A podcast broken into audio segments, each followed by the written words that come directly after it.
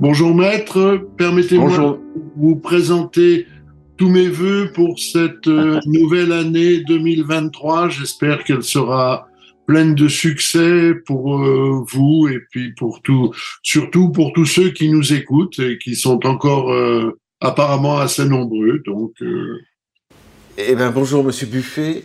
À mon tour, je, vous souhaite tout le meilleur pour l'année qui vient, et de même à, nos auditeurs, nos auditeurs amis et nos auditeurs ennemis également.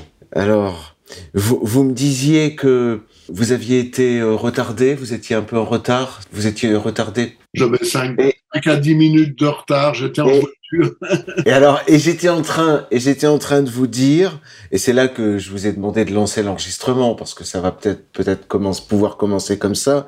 J'étais en train de vous dire que vous étiez pardonné. voilà. Est-ce que vous, est-ce que vous voyez où je veux en venir? Ah, euh, je sais pas. Enfin, on va voir. On va voir un peu. alors, nous sommes le le 12, n'est-ce pas? Des demandes de pardon partout. voilà, c'est ça. Nous sommes le 13. J'ai vu une, euh, bon, qui m'a, euh, qui m'a parlé, mais enfin bon. Euh, Alors laquelle? bah, c'est celle de Dieu donné. Donc... Voilà. Bon, écoutez, je pense que nous ne prenons pas un grand risque en, en abordant ce sujet. Parce que ça, ça, ça, ça a des chances d'assez bien vieillir comme thème. Parce que et c'est et c'est un petit peu c'est un petit peu comme ça que je vais prendre les choses, c'est-à-dire que les, les années et même les décennies passent, et vous avez vu que Dieudonné fait référence effectivement aux décennies passées, et euh, ça devient quasiment un travail d'historien que de retracer tous les épisodes euh, de cette vie euh, et de cette époque en fait. Hein. Peut-être, peut-être, c'est ce que certains amis m'ont dit, peut-être cette, cette lettre de Dieu donnée est-elle euh, le signe qu'une page se tourne. Vous voyez, ça correspond à toute une série d'événements, y compris les événements internationaux. Euh, beaucoup de choses qui étaient annoncées, expliquées, prédites, euh, se produisent. Alors peut-être est-ce cela. pour d'autres, euh, il s'agit jamais que d'une énième, euh, d'une énième œuvre euh, artistique de la part de Dieudonné. Bon, et effectivement, régulièrement, il a demandé pardon, présenté ses excuses, c'est arrivé souvent. Mais cette fois, quand même, il y a quelque chose de de massif qui est lié au, au relais qu'il a trouvé dans un journal israélien et puis surtout dans cette émission de Hanouna, hein, cette émission de télé, où sa lettre a été lue. Alors, c'est pas pour faire preuve de haine ou quoi que ce soit, mais j'ai trouvé qu'elle avait été pas si bien lue que ça, quoi. voilà. Non, et ça manquait, ça manquait de ton. Enfin, il y avait quelque chose qui n'allait pas. J'avais pensé euh, justement euh, revenir au texte parce qu'on a trop tendance à, très vite s'éloigner du texte et de la et du fait et, broder et très vite l'imagination prend son son envol et vient euh, former comme un barrage entre les, faits réels et notre interprétation. Hein. Bon, c'est un peu être fidèle aux scrupules du docteur Forisson, du professeur Forisson, que de sans cesse revenir au ras des, au événements. Hein. Alors, je vais d'abord lire son, cette lettre, hein, et puis au fil de ma lecture, nous pourrons euh, faire des commentaires, hein, c'est pas interdit. Alors, cela fait plusieurs décennies que je ne m'étais exprimé dans un média officiel, et je ne pensais plus le refaire un jour. voilà déjà une première phrase euh, euh, intéressante. Hein bon, donc c'était fini quoi, c'était terminé. Mais ah, il y a un mais. Mais c'est ainsi, le temps passe et il n'épargne aucune de mes certitudes. Alors, là, il y aurait une exégèse à faire euh, à la fois du terme de certitude, parce que, euh, voilà, euh, finalement, enfin, moi, je me reconnais pas dans ceux qui auraient des certitudes. Hein. En général, nous avons plutôt des, ce qu'on appelle des questions, des doutes, un questionnement. quelle certitude avons-nous finalement? Voilà, on pourrait déjà commencer à se poser la question, vous voyez. Et aucune c'est-à-dire parmi les certitudes, alors évidemment, c'est pas c'est pas être mauvais esprit que de penser à ce dont on le soupçonne depuis des années, c'est-à-dire d'être antisémite. Bon. Alors, nourrissait-il une certitude sur le sujet de l'antisémitisme? Ça, ça reste, ça, là, on est dans l'interprétation. Hein. Mais quand il dit aucune de ces, de ces certitudes n'est épargnée, alors là, peut-être est-ce effectivement quelque chose de profond par rapport à une vision, euh, je ne sais pas, de la religion, de l'histoire, euh, du temps présent, euh, peut-être du, droit des Palestiniens, par exemple, sur la Palestine, des torts respectifs de l'Israélien et du Palestinien, ma foi, ça a été quand même le sujet phare de, sa carrière hein, depuis, depuis le départ. Hein. Bon. Cela fait 35 ans que j'exerce la profession d'humoriste. Bien plus qu'un métier, cette fonction fut pour moi une véritable passion, un sacerdoce pour lequel j'ai consacré l'essentiel de mon existence et de mon énergie. Ça, jusque-là, c'est, beau. Enfin, ça, peut être jugé euh, euh, très négatif. On va voir pourquoi juste après. Mais en soi, c'est plutôt enviable comme, euh, comme destin. Enfin, je sais pas, ça dépend des, critères qu'on a pour juger des choses. Mais quelqu'un qui a euh, dans sa vie une passion, dont il fait une sorte de un sacerdoce, effectivement, euh, c'est plutôt une, une vie, moi ce que j'appellerais une vie heureuse. Bon, après on peut penser les choses autrement. Hein. On peut estimer qu'au contraire, la vie heureuse consiste dans un détachement absolu et dans une concentration maximale. Euh, alors sur quoi? Alors ça peut être sur la famille. Hein. C'est aussi une œuvre. Hein. La famille, euh, en général, qui dit famille dit voiture, maison, euh, crédit, travail et retraite. ça va un peu ensemble. Enfin, sauf s'il y a un, patrimoine, un patrimoine familial, qui permet de, à ce moment-là, enfin bon, bref. De s'évader de tous ces problèmes. Oui, encore que je sais même pas si c'est jamais possible de s'en évader. Hein. Euh, ça, ça fait partie du destin de l'Occident.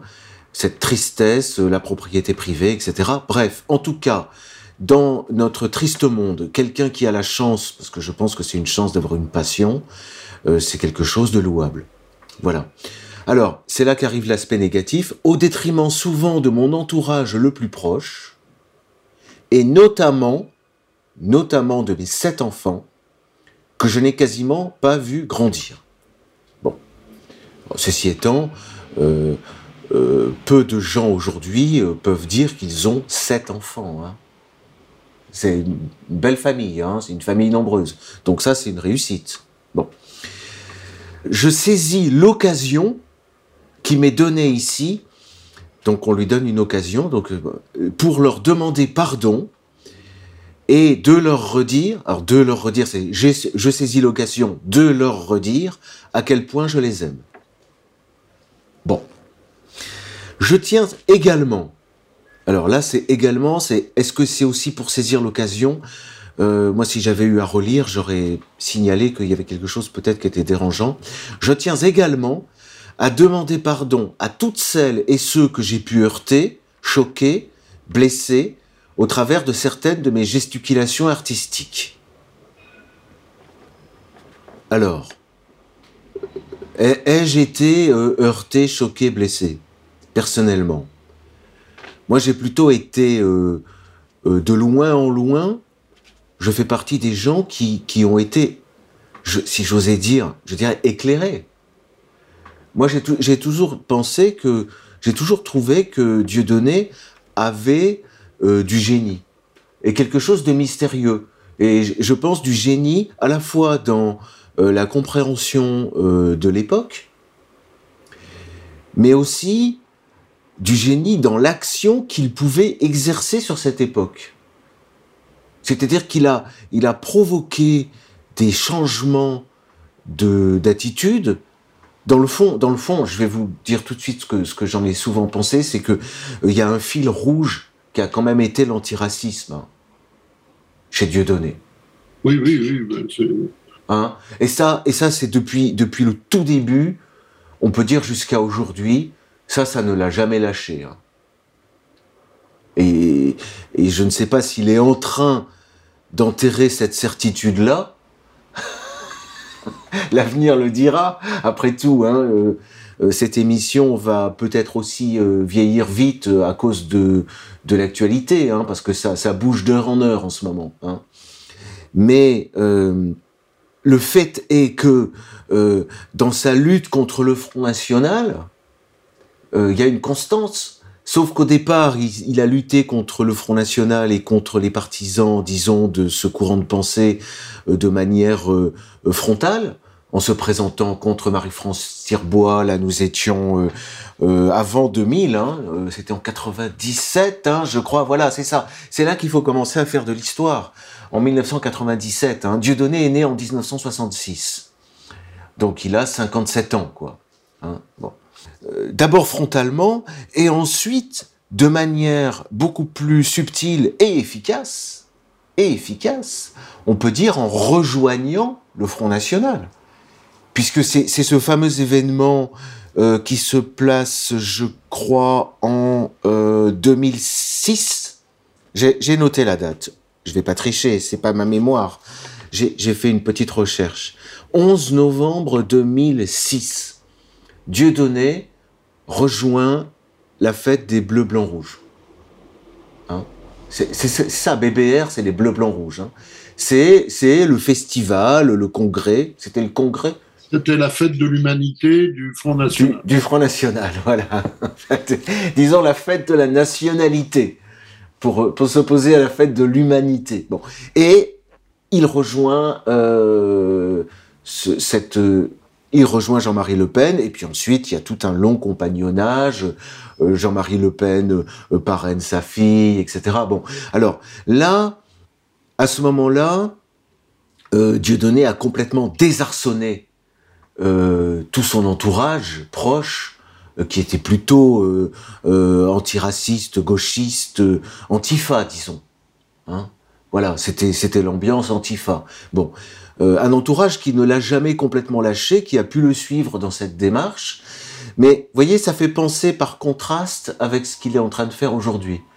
C'est comme si, parce que ceux qui le, certains qui le suivaient jusque-là, aujourd'hui, peuvent être peut-être aussi désarçonnés que ceux qui à l'époque euh, ont été euh, un peu perdus. Bien. Et puis aussi avec avec des liens avec l'église Saint-Nicolas du Chardonnay, etc. Bref, je reprends le fil de ma lecture et au fur et à mesure, vous voyez, je, je brode, hein, selon ce que ça m'évoque. Bien.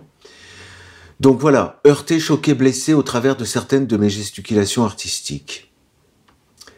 Je pense notamment à mes compatriotes de la communauté juive, avec lesquels je reconnais humblement m'être laissé aller au jeu de la surenchère. Alors, Là, c'est assez vague. Hein. Mes compatriotes de la communauté juive, c'est très général. Hein. Euh, alors peut-être c'est voulu, c'est voulu, mais est-ce que, par exemple Bernard-Henri Lévy, Patrick Cohen, euh, Jacques Attali, euh, je sais pas, il faut des, il faudrait, il faut, il faudrait peut-être incarner un peu plus, parce que c'est varié, c'est varié. parce que mes compatriotes de la communauté juive, c'est une formule d'ailleurs à retenir, hein.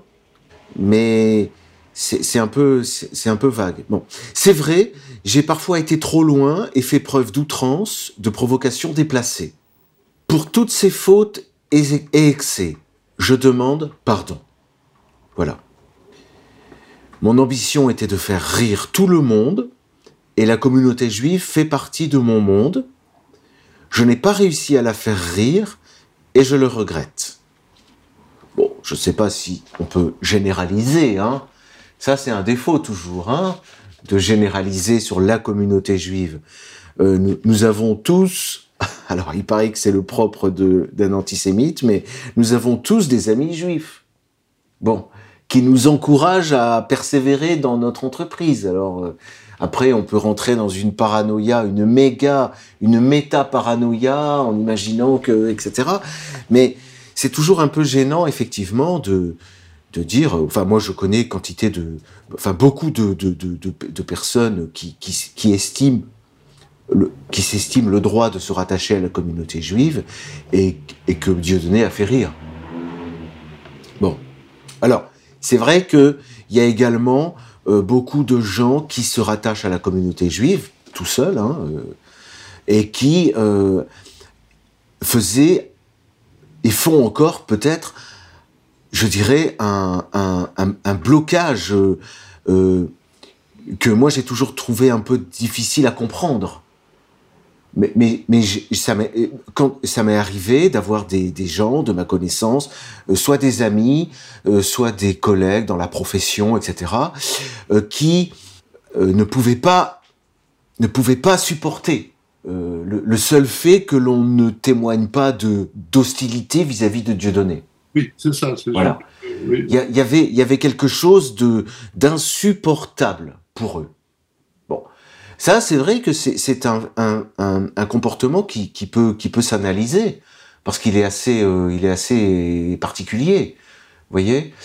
Mais ça, je l'ai vécu. Ça, j'ai vu des gens euh, euh, me dire clairement qu'ils me tournaient le dos si euh, je, continuais de, de, défendre ou de voilà. Alors, je précise d'ailleurs au passage que je n'ai jamais été ou alors très directement ou de manière très brève, je n'ai jamais vraiment été avocat de Dieudonné. Hein. Bon, vous savez que Dieudonné a, a eu euh, beaucoup beaucoup d'avocats. C'est une galerie, euh, une galerie de portraits d'ailleurs qui mériterait également d'être d'être faite. Hein. Euh... Vous le, le fassiez un jour. non, mais celui que, a priori, sans, sans, trop les connaître ni les uns ni les autres de, de très près, euh, celui qui m'a le plus marqué, c'est Verdier. Oui. Verdier, qui était euh, admis, qui était, qui sans doute exerce toujours, qui était publiciste, et c'est lui qui obtenait l'annulation devant les tribunaux administratifs des arrêtés municipaux qui interdisaient les spectacles de Dudonné. Voilà, bon. Ça, c'est aussi une façon de faire l'historique. C'est que pendant 10, 15 ans, Dieudonné, avec ses avocats, euh, se sont battus contre les municipalités pour avoir le droit de faire des spectacles. Hein. Et ça, c'est une histoire qui continue toujours. Hein. Et d'ailleurs, euh, la grande victoire euh, de Verdier, et c'est là que moi j'avais écrit un article à l'époque d'ailleurs, euh, parce que c'était vraiment un moment très fort dans l'histoire de Dieudonné, c'est le 9 janvier 2014, le tribunal administratif de Nantes qui annule eh ben, l'arrêté préfectoral. Le préfet avait pris un arrêté interdisant le spectacle, un grand spectacle de Dieudonné à, à Nantes, et c'était une époque où Manuel Valls avait engagé une lutte politique ouverte. D'ailleurs, je pense que ça l'a détruit politiquement, hein, Valls. Je pense que ça a été la fin. Bon. Et ça a été aussi. Il a mangé son chapeau et depuis. Je crois, je crois. Et ça a été. Il faut retenir cette date parce que ça a été l'un des, des, des, des points d'orgue de la, de la carrière de Dieudonné. Euh, euh, il y avait eu une surenchère là entre Manuel Vaz et lui. Euh, Dieudonné se moquait de lui euh, quotidiennement. Euh, Valls était dans une véritable hystérie. Enfin, je veux dire, c'était l'époque. Dieudonné l'avait appelé Manula Tremblote parce qu'il il avait des tremblements. Enfin, c'était c'était épique comme comme combat. Et le préfet est aux ordres. Alors là, il y a c'est sans conteste. Hein, il est aux ordres du premier ministre Le préfet, c'est le représentant de l'État. Il n'y a pas les mêmes doutes que pour le procureur de la République, etc. Non, le préfet, c'est vraiment l'agent de l'État. Bon. Et l'État, c'est le Premier ministre. le préfet avait reçu l'ordre d'interdire le, le, euh, le spectacle. Vous savez qu'en France, alors je vais pas faire, alors je pourrais faire une émission entière pour expliquer l'ordonnance Dieudonné, mais il y a une tradition qu'on appelle l'état de droit qui veut que ça peut, ça peut paraître étrange, mais euh, quand quelque chose d'interdit, quand quelque chose est interdit, eh bien, si vous allez le commettre, eh ben, on vous laisse le commettre pour, pour vous arrêter ensuite. Ça s'appelle la liberté. Voilà. Alors, on peut vous arrêter au stade de la tentative. Ça veut dire que vous avez commencé d'exécuter et visiblement vous n'allez pas vous arrêter. Avant que ce soit parfaitement consommé, on peut vous arrêter. Mais on ne peut pas vous arrêter en prédisant que vous allez commettre une infraction. C'est la liberté. Et, par ailleurs, euh, euh, de ce point de vue, l'expression artistique, politique, etc. est libre.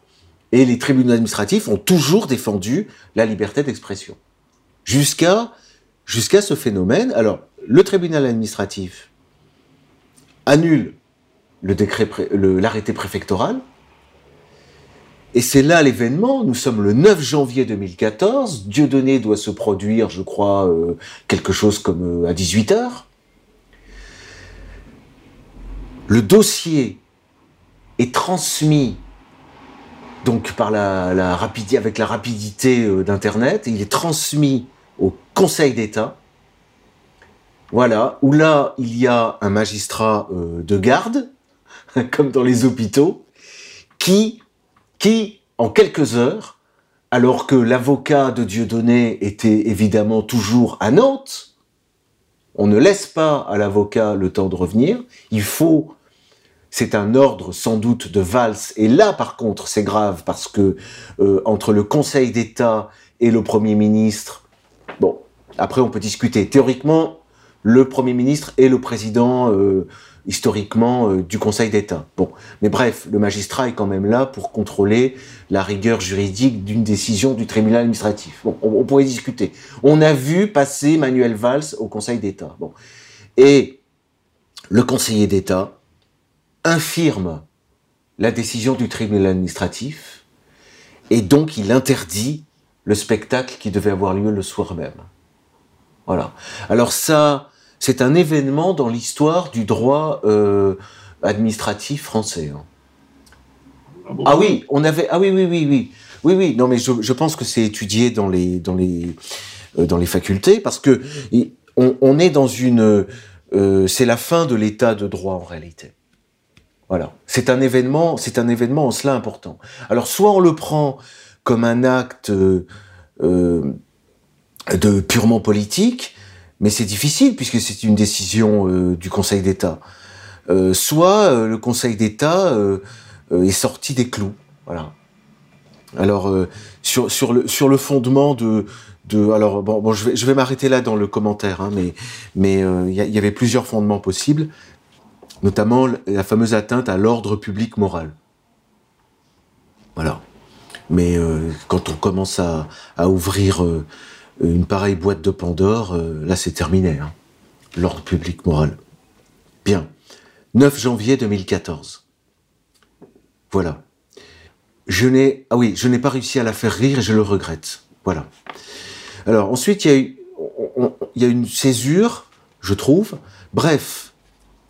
Alors, ça c'est le résumé. Bref. Mon âge, ma santé, ça c'est plus inquiétant m'invite aujourd'hui à préparer ma retraite au Cameroun.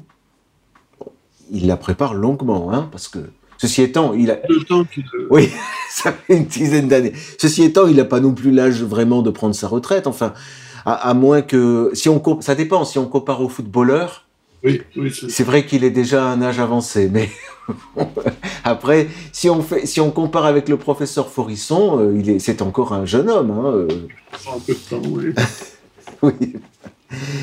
Alors, je, parle pour la seconde fois du professeur Forisson et j'en parlerai une troisième fois tout à l'heure, hein, évidemment. Hein.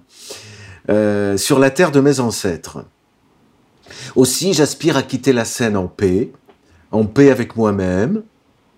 Bon, donc euh, ça veut dire que c'est difficile de trouver la paix avec soi-même. Hein c'est l'œuvre de toute une vie euh, d'ascèse et de prière. C'est pas évident. Hein Moi, je pense que c'est un peu naïf de croire qu'il suffit de demander pardon comme ça pour trouver la paix avec soi-même. Hein c'est un peu ambitieux parce que normalement, si vous voulez vraiment trouver la paix avec vous-même, dans la tradition en tout cas catholique, hein, vous avez deux voies. Vous avez le martyr, donc, et vous avez le euh, les, le, le, le, monastère, quoi. Enfin, euh, je veux dire, euh, voilà, la vie religieuse. Voilà, ce qu'on appelle proprement, au sens propre, la vie religieuse. Et il n'est pas dit même qu'on la trouve, hein, la paix, mais on la cherche. Et on se donne, comment? L'érémitisme. Voilà, et on se donne tous les moyens de la trouver. En paix avec les autres, ça va, de, ça va ensemble, dans un respect réciproque et sincère. Bon. Je veux apporter ma pierre à l'édifice. Alors ça, c'est une nouvelle césure. Hein, euh, autre chose arrive. Je veux apporter ma pierre à l'édifice de la réconciliation dans un contexte de tensions générales exacerbées. Ça, c'est c'est un leitmotiv. Hein. On avait même eu le parti Réconciliation nationale. Oui, ça me rappelle quelque chose. Oui. Alors voilà, ça me permet d'évoquer tout le passé. Euh, le parti Réconciliation nationale qui avait été fondé avec Alain Soral. Voilà. Ça, je me bon. Parce qu'il y a quand même aussi un, un compagnonnage, un long compagnonnage. Alors, est-ce que c'est le terme de ce compagnonnage Ça, les heures et les jours et les semaines peut-être ou les mois qui viennent nous le diront. Mais il y a un compagnonnage avec Alain Soral. Il y a, il y a, il y a quand même un, un, un, mano à mano entre Alain Soral et Dieudonné. Hein. Bon, alors... Euh... Lequel est le pire? Alors, ça, c'était savoir, euh, euh, vous savez, euh, dans le cyclisme, comment appelle-t-on celui qui est devant quand, ils sont deux dans une côte? Ah, oui, oui, je, je, pas. Ouais, lequel est dans la roue de, de l'autre. Hein. Mais je pense que, je pense que il y a un, une alternance. Hein c'est pas toujours le même qui fait l'effort dans la montée. Voilà. Donc c'était un peu ça. Mais alors, ce, ce compagnonnage, il a également, euh, il a également une histoire. Il a une histoire qui commence avec un texte d'Alain Soral, euh, dont la date euh, doit tourner autour de 2002-2003, euh, où Alain Soral, on, le retrouve dans Abécédaire de la bêtise ambiance, ambiante, hein, d'Alain Soral, page 95 en l'occurrence, ou bien dans un autre ouvrage à part, parce que Abécédaire de la bêtise ambiance recueille deux abécédaires. Et donc, c'est dans Jusqu'où va-t-on descendre? Un livre paru euh, en 2002. Voilà, donc oui, on doit être vers 2002. Bon. Et là, on a un, un article de d'Alain Soral contre Dieudonné. Ah bon? Oui, parce que, parce que Dieudonné était à ce moment-là entré ça fait partie de son, parcours. Hein. Il était donc dans l'antiracisme et à un moment, il a été, euh, il a embrassé de manière plus proche, disons, la cause, on peut dire la cause noire. Je, pense que ça se dit. C'est-à-dire euh, la, dénonciation de, l'esclavage, du traitement fait au, euh, au, au, comme on dit maintenant, aux racisés. On le disait pas à l'époque. Hein les racisés, euh, et, donc euh, euh, il y avait une dénonciation, euh, disons, des blancs, les blancs esclavagistes, etc. Bon, donc, à, Alain Soral avait écrit un article à ce sujet en disant qu'il en avait assez d'entendre ça sur l'esclavagisme. Il, parlait même de l'esclavagisme de certains Africains, etc. Et, il faisait, terminait son texte par une véritable flèche de part en disant euh, que c'était curieux que Dieudonné s'attaque comme ça aux Français de, souche, hein, aux, aux populos. Hein. Me permettrais-je de supposer, en guise de chute, que si Dieudonné s'énerve sur le populo français, celui-là même qui en a fait une vedette de notre beau pays, si peu raciste en payant pour voir ses spectacles, c'est peut-être parce qu'il lui démange de montrer du doigt la communauté logiquement désignée par sa revendication d'une plus juste représentation des communautés visibles, entre guillemets. Voilà. Bon, ça c'était une question. Et puis il y avait une, surchute que je laisse euh, les, que, je ne, je ne déflore pas pour euh, en laisser la. Enfin, comme on dit maintenant, je ne vais pas le spammer le texte, hein, mais je, ne déflore pas la fin. Bon, bref. Et d'ailleurs, euh, euh, ce compagnonnage a été marqué par des procès et par des poursuites. Et la première condamnation subie par Alain Soral était liée à cette question des rapports euh, des médias euh, euh, avec les, les gens donc médiatisés, etc. Et je rappelle qu'à l'époque, alors nous étions en 2008 devant la Cour d'appel de Paris pour des propos tenus en 2004 dans l'émission Complément d'enquête sur France 2 en 2004. Alors il y avait deux séries de propos. Il y avait une partie condamnée et une partie qui n'avait pas été condamnée. C'est-à-dire que les juges avaient examiné. Alors je vais vous lire la partie non condamnée. Et là, pareil, je laisse euh, euh, le plaisir de la découverte pour la partie condamnée. Euh, alors voilà, ça, je lis le, texte des magistrats, hein. les magistrats de la Cour d'appel de Paris. 11 juin 2008. Bien. Considérant que les propos sont les suivants, deux points, ouvrez les guillemets. Je veux dire, là c'est Alain Soral qui parle, je veux dire que la formation qualifiante pour exister dans les médias aujourd'hui, c'est être sioniste. Si t'es antisioniste, si t'es judéo-critique ou quoi que ce soit, je crois que le, le, quoi que ce soit est important, tu dégages. C'est clair, le ménage est fait, c'est clair. Je veux dire, les mecs, c'est d'ailleurs pour ça qu'ils ne bougent pas sur le sujet. Ils se disent comment je vais manger demain? Tu vois, c'est comme ça qu'ils distribuent le boulot. Voilà. Fermez les guillemets. Voilà.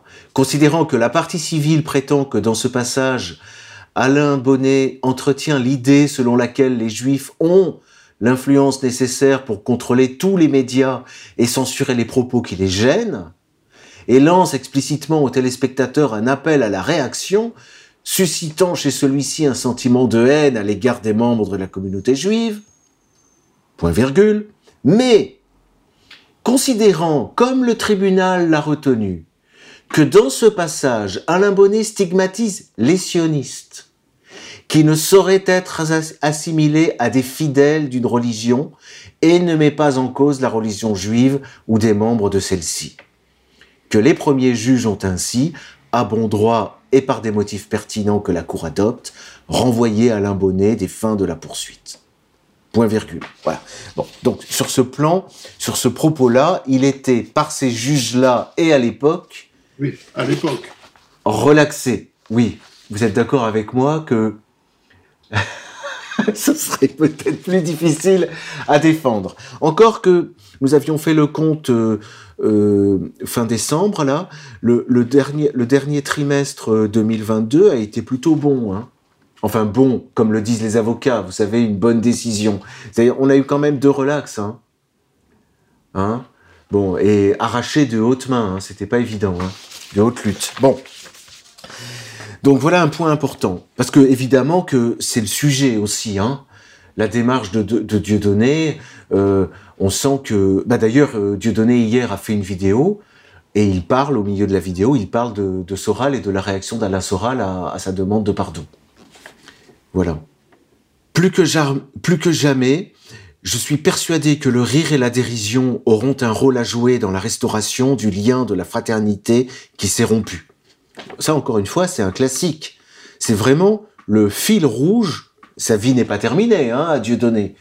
Mais quand on fera l'histoire de cet article hein, dans les dans les lagards des michards du 22e siècle. Vous savez, on aura on aura 20e siècle, il y aura forcément, il y aura certainement Dieu donné. Oui, oui, oui, au moins. Je pense. Comment? Un bel article, belle, quelques pages sur Dieudonné, oui. Oui, oui, oui. Donc la nouvelle rupture, ça reprend. Je suis un être imparfait mais sincère. Ça, c'est, je, laisse ça aux, aux rhéteurs et aux philosophes logiciens. Quelqu'un qui dit je suis sincère. c'est compliqué ça à analyser aussi, hein. Moi, je me méfie toujours de celui qui vient vers moi en me disant je ne suis pas un escroc.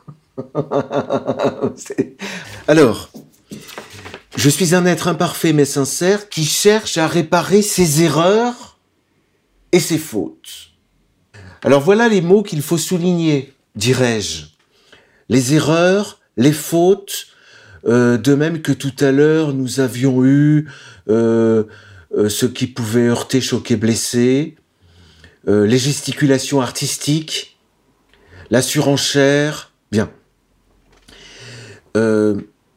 Je, vais le, dire tout à l'heure, une autre pensée, une autre chose qui me, vient au sujet, des, au sujet de Dieudonné, euh, c'est qu'il a toujours, dans sa façon euh, de faire du spectacle, il a toujours joué avec la limite, la limite de la représentation.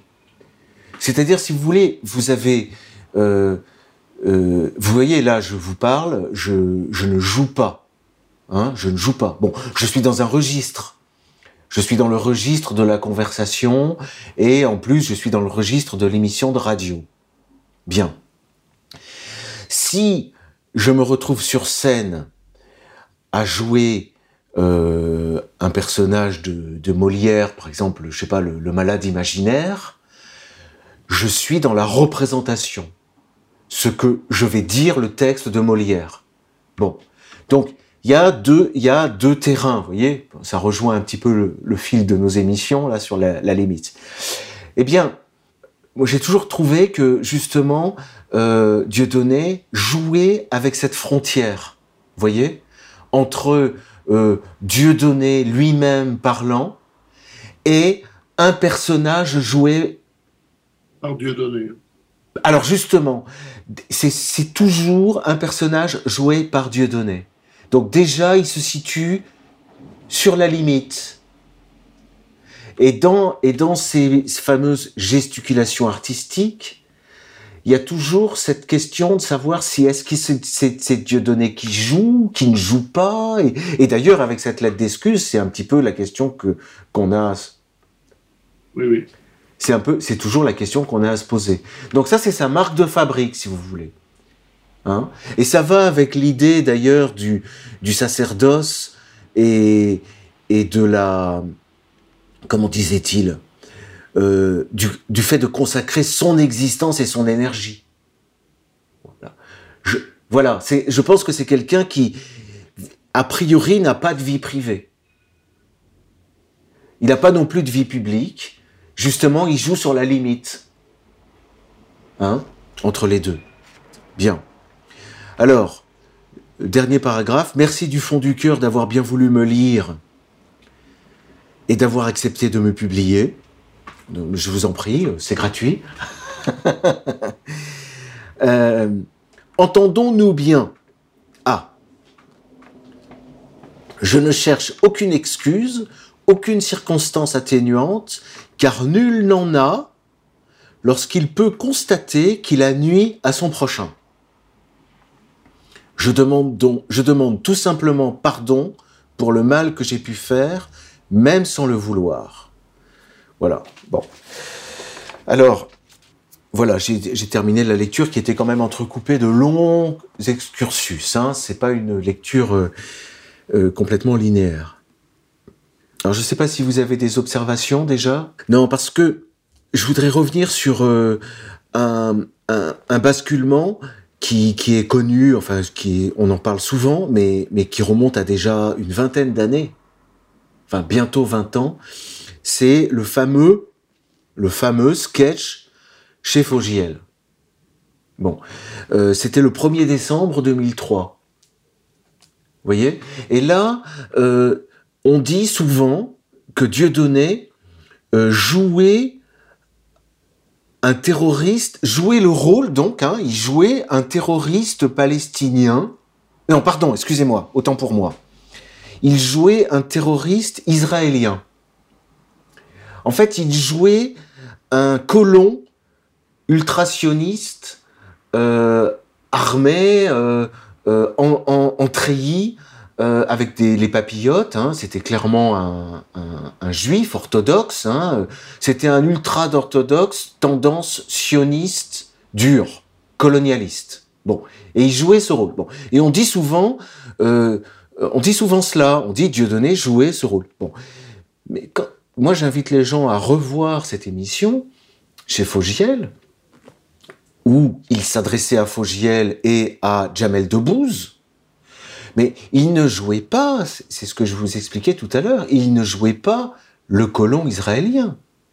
Il jouait à Dieudonné lui-même, rejoignant les rangs des colons israéliens. Et ça, c'est une nuance importante. Parce que, euh, euh, quelque part, euh, il, jouait de manière tragicomique ce qu'il est en train, aux yeux de beaucoup, de jouer aujourd'hui. Il était en train d'expliquer à Jamel Debbouze qu'il n'y avait aucun avenir à soutenir la cause palestinienne, qu'il ne fallait pas se présenter en tant que comique musulman, et que pour, réussir professionnellement, disait-il, hein, il fallait le rejoindre lui, qui venait de rejoindre l'axe américano-sioniste. Ce, sont les mots de, ce sketch. Voilà. C'était il y a 20 ans. Et c'est ce sketch qui a, euh, euh, parmi toutes les provocations, disons, qu'il a commises, toutes ces élucubrations artistiques, c'est ce, ce sketch qui a euh, disons, choqué. Alors ça n'a d'ailleurs, ça n'a pas choqué immédiatement, hein, parce que sur le plateau, euh, personne n'a été particulièrement stupéfait. Mais c'est ensuite, disons, euh, le, les critiques qui ont été faites sur ce sketch, etc. Bref, bon. et puis en plus, le sketch était agrémenté d'une chute qui n'était pas vraiment nécessaire, avec quelque chose qui pouvait être compris comme un bras tendu, comme un salut fasciste. Un salut romain, pardon. Voilà, bon. Et ça, c'est d'ailleurs quelque chose qui va le poursuivre, hein, cette question du salut romain, puisqu'on va avoir la fameuse quenelle. On est obligé d'évoquer la quenelle. La quenelle, comment? Oui, non, c'est le, le geste euh, marquant du, personnage. Oui, et d'ailleurs, pour reparler de, de l'un de mes clients, euh, Alain Soral a été condamné plusieurs fois pour avoir été pris en photo faisant la quenelle. Oui. voilà. Parce que euh, euh, mon confrère Jakubovic a, décrété, euh, là on peut parler de décret hein, au sens large, enfin au sens vulgaire du terme, qu'a décrété que la quenelle était un salut nazi inversé pour sodomiser les victimes de la Shoah. Oui. Ça, c'est toujours sodomisé, oui. C'était comme, comme au cimetière juif de Carpentras. C'est vrai. C'est vrai, il y a, comme un, un leitmotiv. Bref, euh, donc la quenelle, ça c'est c'est quelque chose d'important. Donc voilà, j'insistais sur sur Fogiel parce que je trouve que euh, ça, mérite quand même d'être médité. Hein, cette, cette ce sketch qui joue où Dieudonné joue euh, se joue se joue en train de rejoindre l'axe américano-sioniste. D'accord. Voilà. Alors, euh, on y pensera si jamais il est effectivement invité euh, sur le plateau d'Anouna ou si euh, il devient un, comment appelle-t-on ça, un, régulier quoi du, plateau d'Anouna. Bon, un animateur. Et puis évidemment, il faut évoquer aussi ce qui a été des nombreux, l'une des nombreuses élucubrations artistiques qui a été euh, la remise à Robert Forisson du prix, du prix de l'infréquentabilité. Là, c'est pareil, vous voyez, il faut toujours bien revenir au ras du texte. Il il l'a il l'a il l'a euh, promu en tant qu'infréquentable. Bon, ceci étant, ceci étant, en 2008, Forisson fait sortir Forisson du placard. On pouvait même imaginer que Forisson était mort. Oui. personne ne le suivait à l'époque. Personne ne le suivait, personne ne le... Enfin, on pouvait le connaître vaguement. Moi, j'avais entendu parler de Forisson euh, lorsque j'étais au collège. On était dans les années 80. Euh, voilà, c'est ça. Vous voyez, le premier grand scandale Forisson, c'est 78, étant donné qu'avant, il était connu comme euh, auteur d'avant-garde sur la théorie littéraire. Et en 78-79, c'est le scandale euh, avec euh, la question des chambres à gaz. Bon. Mais ensuite, ensuite, moi j'ai vaguement entendu parler du fait qu'il avait été exclu de l'enseignement euh, qu'il faisait de l'enseignement à distance, et puis c'est tout, on n'en entendait pas parler. Enfin, à moins d'être dans des, dans des groupuscules et des, et des niches intellectuelles très, très, très réduites. Bon. Et là, d'un seul coup, il sort de l'ombre. Il, sort, il avait fait aussi ça aussi. Il avait, il avait beaucoup fait euh, sortir aussi de l'ombre Carlos, Illich Ramirez Sanchez. Voilà. Non, tout ça c'est pour dire que euh, euh, Dieudonné depuis 20 ans était au centre d'une galaxie. Il a été au, cœur d'une galaxie, quoi. Et quelque chose qui, dans l'espace artistique, politique, culturel français, euh, a, eu de l'importance, si tant est que la France a encore une quelconque importance. Évidemment, bon, tout ça, c'est relatif, mais bon, c'est pas impossible, ma, ma foi. C'est pas impossible hein, que la France ait encore un, euh, quelque chose d'intéressant à, dire et à faire. Bon, euh, et alors, euh, Forisson, alors, je peux peut-être rester un peu sur le la montée de Forisson au Zénith? Alors, il se trouve que euh, que j'y étais. voilà, j'étais là euh, dans le public avec un, camarade. Euh, je dois. Alors voilà, on était encore. Vous voyez, je vous parlais toujours de la limite. C'est-à-dire, le spectacle était terminé. Il avait terminé son show. Bon, les gens se levaient, commençaient à partir. Hein, certains étaient déjà partis. Et là, vous pourrez regarder la vidéo. Hein. Et là, il attendez, il les appelle. Attendez, attendez, attendez, c'est pas fini. mais il y, en a qui étaient déjà partis. Hein. Bon. Donc, voyez comme quoi, on n'est pas, on est dans Dieu donné, mais toujours, est-ce que c'est le vrai Dieu donné? Ou est-ce que c'est Dieu donné jouant son spectacle? En tout cas, c'est plus dans le scénario. Et là, il fait monter, effectivement, euh, quelqu'un sur scène, donc il annonce, il prépare et tout. Alors on ne savait pas trop qui ça pouvait être. Euh, euh, on entendait dans la salle des gens crier Soral, Le Pen, qui ça pouvait être. Et j'avoue, j'avoue, humblement, avoir été choqué.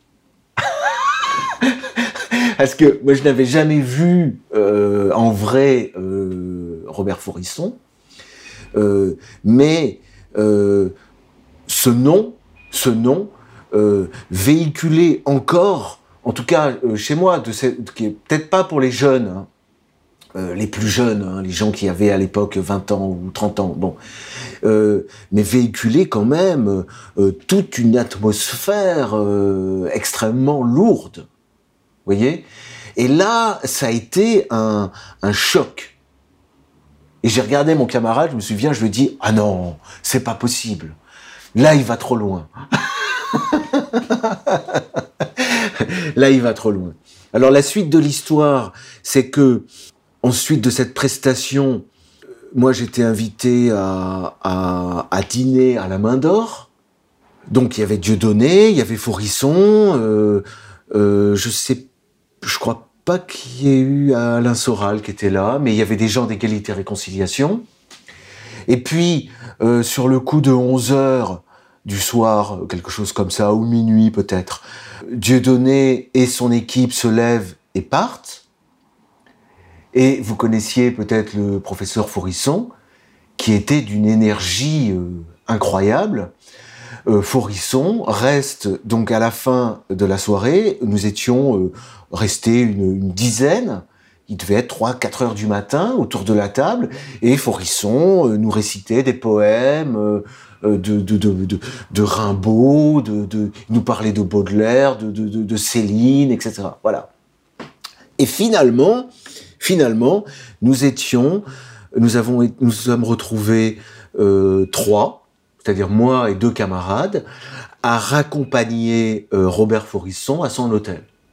Voilà, voilà l'histoire. Voilà comme quoi aussi les, je vous dis, il y a, quelque chose d'historique dans, toutes les, élucubrations artistiques de, de Dieudonné hein, qui, ont, qui, ont, euh, qui ont bouleversé des, destins. Parce que pendant le cours du repas euh, avec Forisson, euh, Dieudonné était parti, Forisson se plaignait de ce que il ne trouvait plus d'avocat. Parce que, oui, parce que Delcroix était parti à la retraite, Éric Delcroix, qui est l'avocat historique de, de, Forisson, et Forisson disait Je ne trouve pas d'avocat. Les avocats ne veulent pas me défendre. Moi, j'étais à l'époque élève avocat à, Paris, et euh, peut-être ai-je parlé un peu? Non, je crois pas que c'était une parole légère. Je lui ai dit Ben, moi, lorsque je serai avocat, je vous défendrai. Vous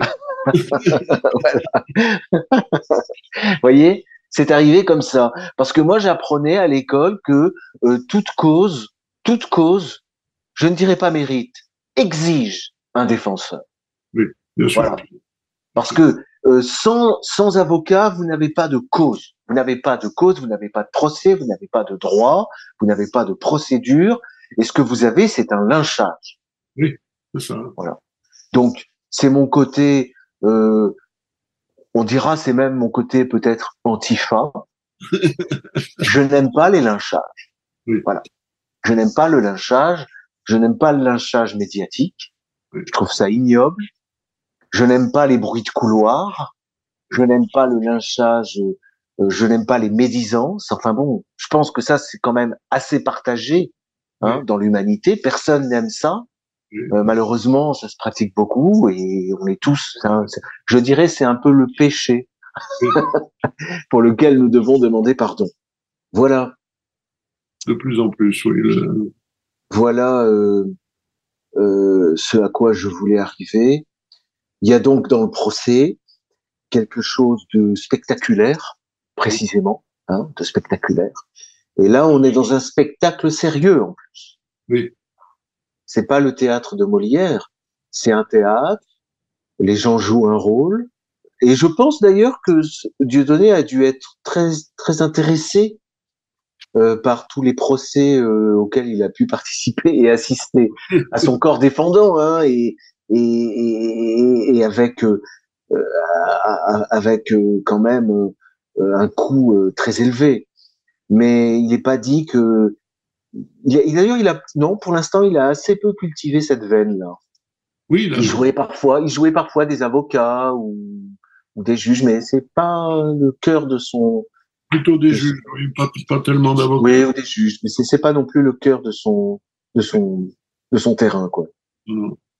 Voilà, donc j'ai évoqué euh, les affaires que je voulais euh, aborder. Euh, euh, Fogiel en 2003, euh, les BBR en 2006, le Zénith Forisson il y a 15 ans en 2008, euh, l'ordonnance Dieudonné en 2014, et puis tout récemment, donc le 10 janvier 2023, Israël Magazine. Qui publie la, la, lettre de Dieudonné Mbalambala. Oui. Donc l'histoire continue. oui. Il prendra jamais sa retraite, hein, en fait. Ça, j'en sais pas. Je sais pas. Après, il y a l'évocation des, des, questions de santé. Euh, euh, bon, c'est, moi, je vous dis, je, je suis, je suis pas son avocat. Je, je, je, parle en tant que, en tant que spectateur, mais, mais un spectateur euh, assez proche quand même. Enfin, je veux dire, je, je peux considérer que moi, je dois beaucoup à, à, à la main d'or, au théâtre de la main d'or. C'est la vérité. On peut pas faire deux fois, on peut pas refaire sa vie. Hein. le fait est là, hein. c'est c'est comme ça, hein. c'est le destin, c'est fait, c'est écrit et, c'est dans le marbre. Hein. Euh, J'aurais jamais été l'avocat de Carlos, euh, euh, l'avocat de euh, de Forisson et, même l'avocat de Soral. Euh, peut-être. Ça, enfin ça, ça c'est plus discutable. Mais mais en tout cas, le fait est que Dieudonné a a, fait connaître euh, euh, Forisson. Oui. Il a donné à Forisson une deuxième carrière, quoi. Oui, c'est ça. Hein, Forisson a pu faire un, dernier tour de piste, comme ça. Oui, oui. Voilà. Mais à l'époque, euh, bon, comme on entre un peu dans l'histoire, enfin, je, pense que je trahis pas non plus la, la, la, confidentialité, hein, mais Forisson sentait chez Dieudonné, euh, juste après le spectacle, hein, juste après la montée sur le zénith, euh, une certaine hésitation. Enfin, je dirais pas un regret, mais il sentait quand même que ça lui échappait, euh, Dieudonné. Voilà. Ah oui, enfin, Forisson avait ressenti ça. Ceci étant, euh, je ne crois pas que Forisson ait jamais trouvé chez quelqu'un euh, un engagement à la hauteur du, combat. Hein. Oui, oui, c'est ça. Il, était très difficile. Hein.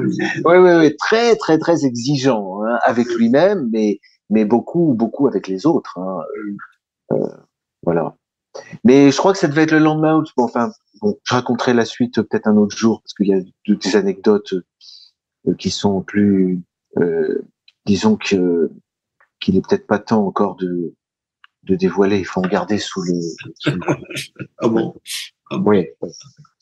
Voilà. Alors j'avais j'avais j'avais prévu de parler de, de, de terrorisme et tout ça, et puis il y a cet événement qui est arrivé, euh, et donc le sujet du terrorisme, on peut le garder pour euh, pour une autre une autre émission. Hein. Autrefois, oui, d'accord. Voilà. D'accord, parfait. Merci beaucoup, maître. Mais c'est moi, monsieur Buffet. Donc, euh, à dans un mois? Oui, tout à fait d'accord. À bientôt. Merci, à bientôt.